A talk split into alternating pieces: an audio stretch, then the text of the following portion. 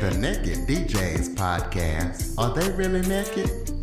We know they expose themselves every day just so they can bring you the best of music. They like to stick it out there for everyone to hear.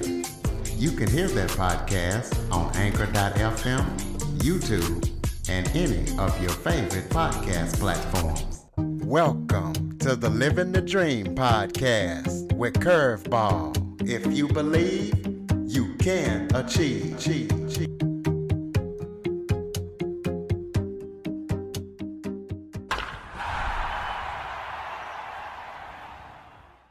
Welcome to the Living the Dream with Curveball podcast, a show where I interview guests that teach, motivate, and inspire.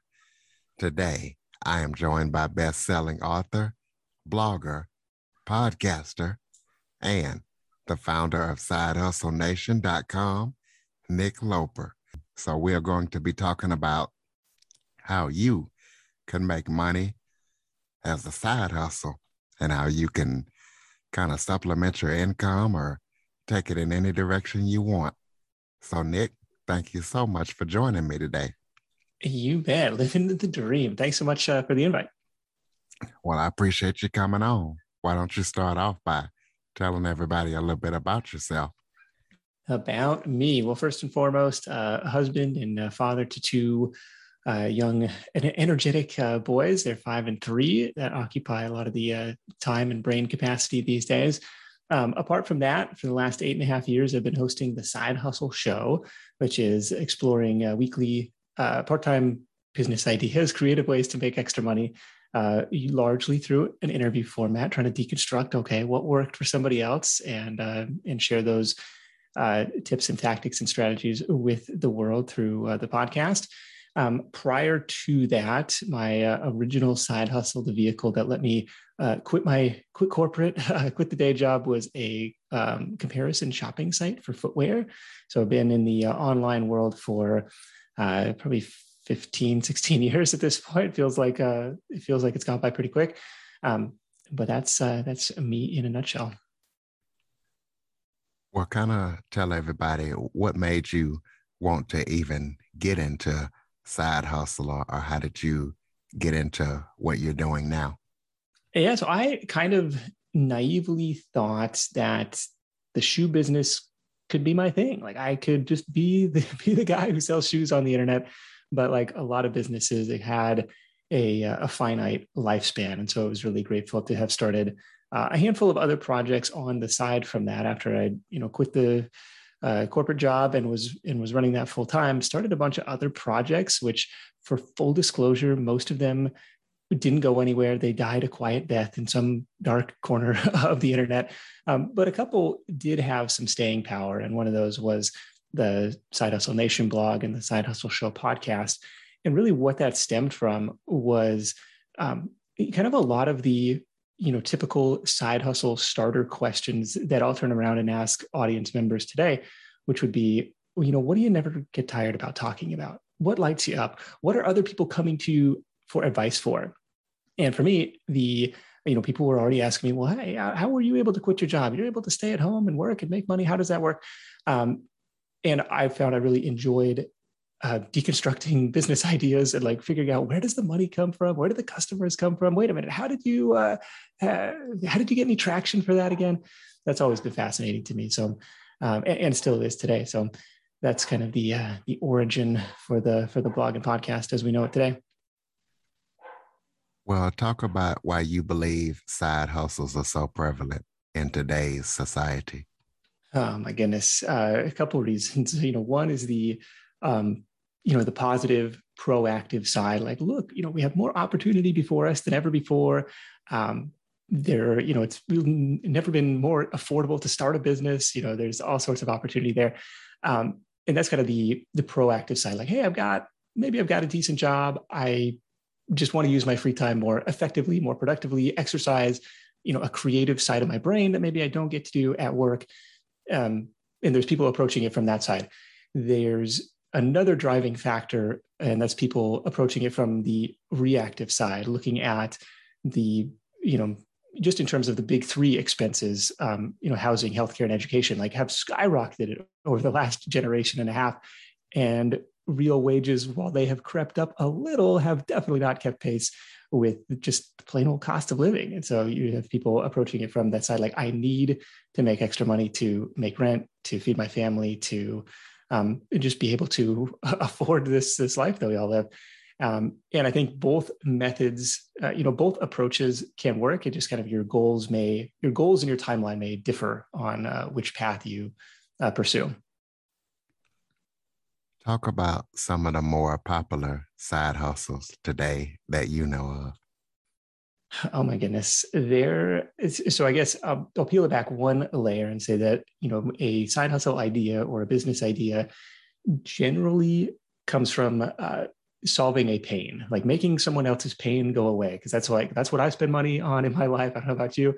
Um, it's either, you know, uh, seeking pleasure or avoiding pain. And I think it's probably easier uh, to sell pain pills in, in a lot of ways.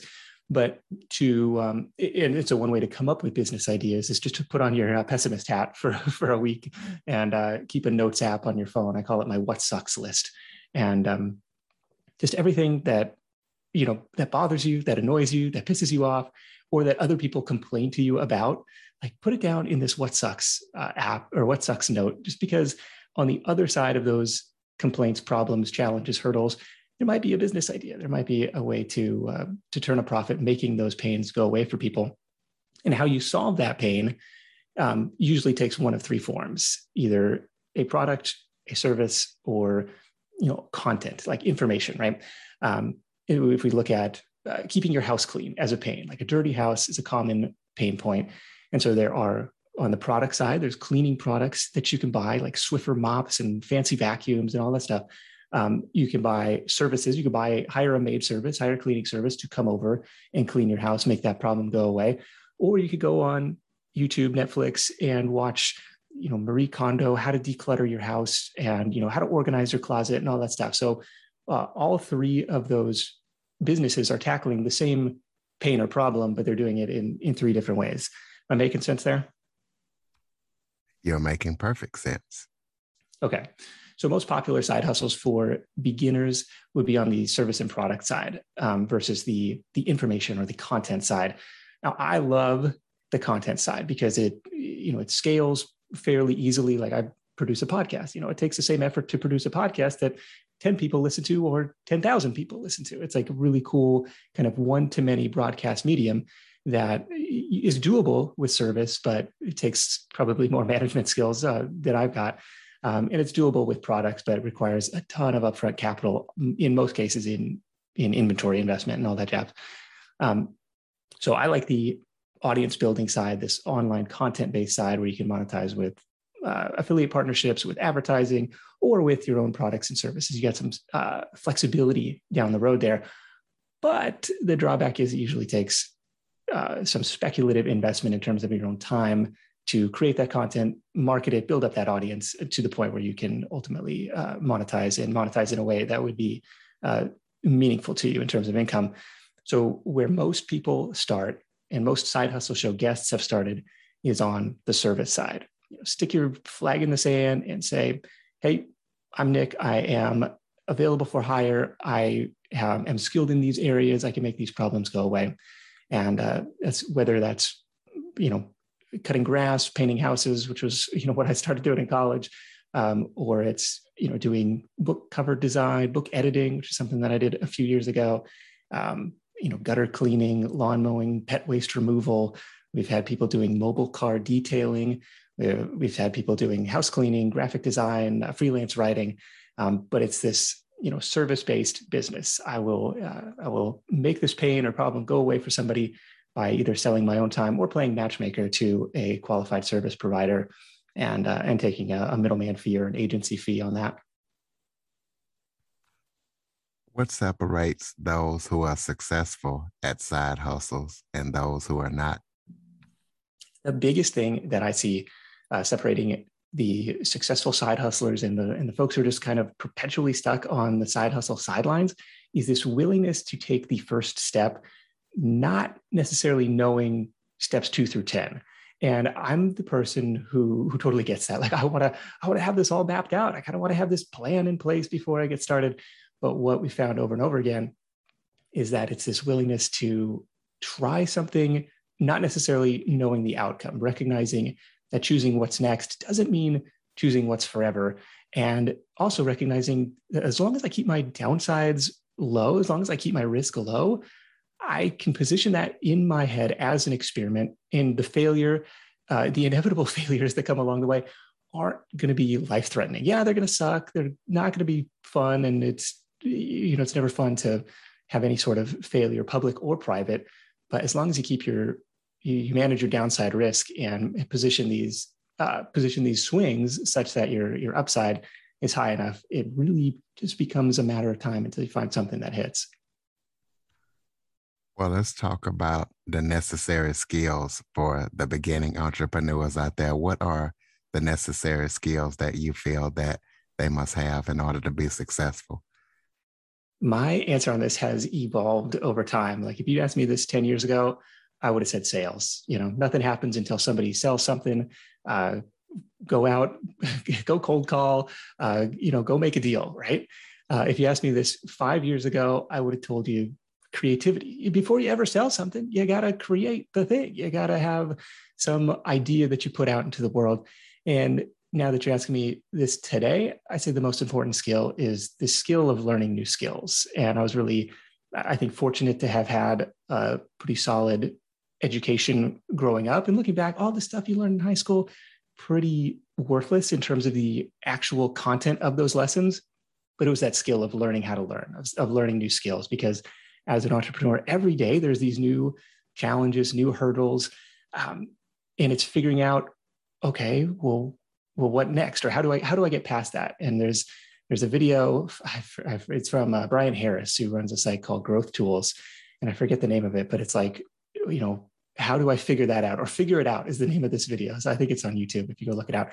And that's like your job as the entrepreneur figure out the next thing. And this is something you know i was up a little bit later than I probably wanted to last night, trying to figure it out because some one of the software tools that I use it was like making some changes, and it was like this big logical, uh, you know, mental gymnastics. Like, well, okay, if, if this system talks to this system, and then this happens as a result, and it was like, oh, okay, but you know, that's that's your job as the business owner to try and figure it out. Speaking of figuring it out, let's talk about some of the common mistakes and misconceptions that people have and make when it comes to side hustles? Let's do it. So, common mistakes. One thing that stresses me out in, in terms of common mistakes, we already talked about kind of like this, uh, you know, analysis paralysis. Like, I, I just don't know which idea to move forward with. Truthfully, doesn't matter. Like, picking something is better than picking no, picking nothing because I think you'll find that the uh, you know opportunities become visible once you're already in motion. So, like an example of that from my personal life was uh, in my personal business experience was I was working on this wine related site, which I have no business creating anything about wine. I don't care about wine other than, you know, occasionally we'll have a glass. Um, so this site had no reason to exist. But in the research for that, I came across a site that was reviewing wine clubs uh, as an affiliate. Like, okay, I'll, if you, somebody signs up for this wine club, they'll earn a commission was like, oh, that's a pretty interesting model. What else could I review? And so I pivoted that to make a review site for uh, virtual assistant companies, outsourcing companies, which have been a personal pain point of mine. Remember, on the other side of pain points are potential business ideas. Like, why, you know, I, I need to hire some help, but I don't want them coming over to my kitchen table. Like, what other options are out there? Which of these companies are legit? So built the directory for that and ran that for almost 10 years before selling it uh, about this time last year. But I'm thinking of other uh, mistakes. One thing that makes me really nervous is, uh, you know, people who have so much uh, time and money invested in uh, in a business idea before they have any validation. It's you know I'll, this is several years ago, but somebody sent me a note like, um, you know, I've, I've got thirty grand into this website development. Um, and it's supposed to launch next month or something. It's like, well, do you do you have any customers? Like it was just like it was really stressful for me. It's like there are really lean ways to get proof of concept, and going back to like the product service idea things like well you know could you pre-sell your product could you pre-sell your service could you say well there's other people already creating content in this niche and i'm just going to pivot it slightly and i get i'm confident they'll pay attention to me because they're already paying attention to this other stuff so uh, those would be the two the two big things like just trying to figure out uh, how to validate things upfront or minimize your minimize your risk well let's talk about people who are wanting to start an online business, what advice or tips would you give them about finding customers and marketing for their online business? So I think uh, online business, we're talking like content based businesses, you know, blog, podcast, YouTube, TikTok, Instagram, right? Uh, whatever your platform of choice is, your task is really to climb the um, you know content consumer ladder, so to speak. You picture a, a pyramid where it's kind of stacked up from strangers to you know listeners readers viewers you know whatever your platform is there. Um, listeners mostly in my case um, as the second tier. Tier three is subscribers. These are people who you know are on your email list. They pay attention to the stuff that you're putting out on a consistent basis. And then at the top of the pyramid you have fans. These are the people that buy everything that you sell. These are the people that you know spread the word about you. They tell all their friends like you got to pay attention to this guy. This is uh, this is good stuff. He'll he'll improve your life in some meaningful way. Um, and so for every piece of content that you create you're thinking okay how does this ascend someone up this pyramid? How does this help someone climb this ladder? The challenge is you know at the base of the pyramid the biggest part of the pyramid is this awareness problem. Nobody knows you exist. And so i spent a lot of time on the the awareness uh, piece of things you know search engine optimization uh, you know borrowing other people's audiences in the forms of you know podcast swaps email swaps uh, podcast guesting um, you, you know youtube channel collaborations um, social media marketing pinterest marketing like all of this type of stuff where you can uh, try and just solve this awareness problem like I, you know if, if only people knew i existed like i would be off to the races so that's kind of the first step um, and then converting them uh, as soon as you can and as soon as is realistic into a community that you own. Um, and uh, and by community, that's usually going to be an email list. I guess it's not necessarily community, but uh, into some asset that you have a little more control over than Google, Facebook, Instagram, TikTok. Right? You're like one algorithm change away from you know not being able to reach your audience anymore. So for me, that's been you know creating you know content specific lead magnets like in terms of the podcast hey you just listen to this episode on um, renting out hot, renting out portable hot tubs as a side hustle. For example um, you're driving in your car you're walking the dog you're at the gym you're not in a good place to take notes. Um, don't worry we, we, wrote those down all for you on um, at the website. And by the way you can opt in and i'll send you you know 25 other unconventional things that you can rent out for a profit like trying to create these little complementary resources that if somebody is tuned in, somebody's interested in this other thing, they might also be interested in. So that's how I built my email list uh, over the years. And then from, so that's from, uh, you know, listeners to subscribers in my case. And then fans, this is going to depend on your niche, but fandom for me, usually that switch usually flips when someone has taken action on an idea they heard on the show and put it into practice, tried it out in their own life, seen some positive results. Then they're hooked. Then they're like, oh, this is this is real, and that's that's when they got to spread the word.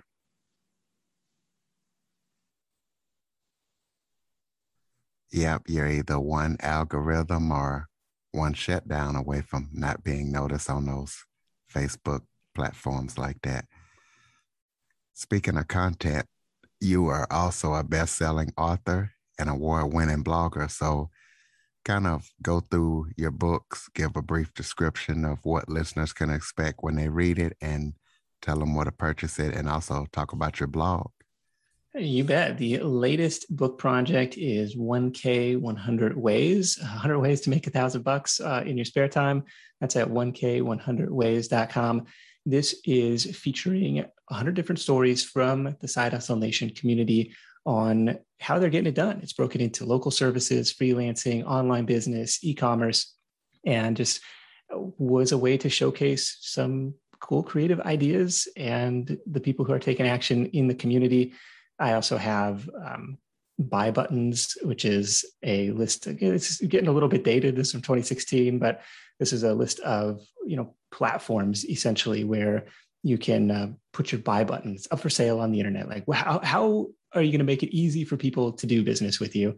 Go where the cash is already flowing is kind of the thesis uh, of that one. But those are probably the two best sellers. I have one called The Side Hustle, which is completely free on Kindle uh, if you're in the US. And that is, um, it kind of breaks down the three business models that we talked about product, service, and content uh, in a little more detail with some examples from, uh, from Side Hustle Show guests on those.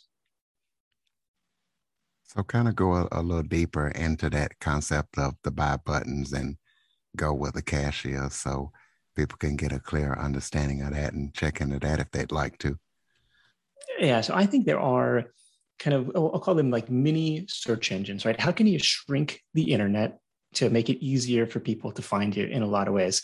I remember going to college orientation and it was like at the University of Washington, there's like, you know, undergrad enrollment 30,000 people. And you're like, oh man, coming from a high school graduating class of 270 something like that seems really intimidating and the orientation leader was like well yeah but you got to find ways to shrink the university you know whether that's your uh, intramural sports or your you know interest group or your fraternity or your other little interest clubs like okay there's ways to shrink this uh, experience down and i think the same rule applies online so if you are looking for freelance services right you can go on platforms like Fiverr or Upwork, which are which are still super broad. And so if you have a specific skill set uh, underneath that umbrella, and if you're kind of like, well, what service could I offer? Like both of those have like really in-depth navigation menus.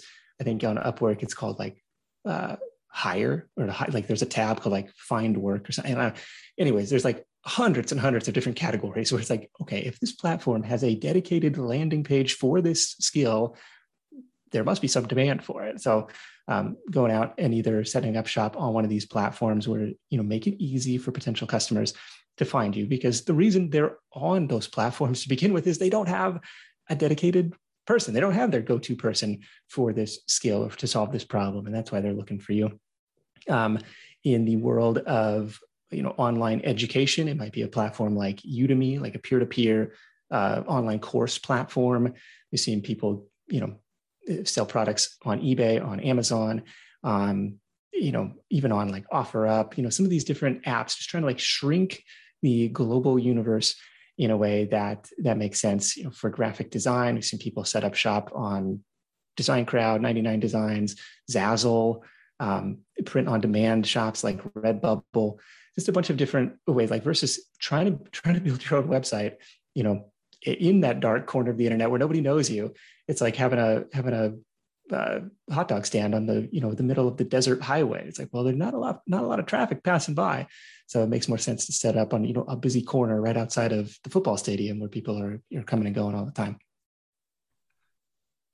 Tell us about your podcast. I know you kind of mentioned it throughout the show but tell us the name of it what it's about and how people can listen to it. Sure. The Side Hustle Show is available in all the podcast apps.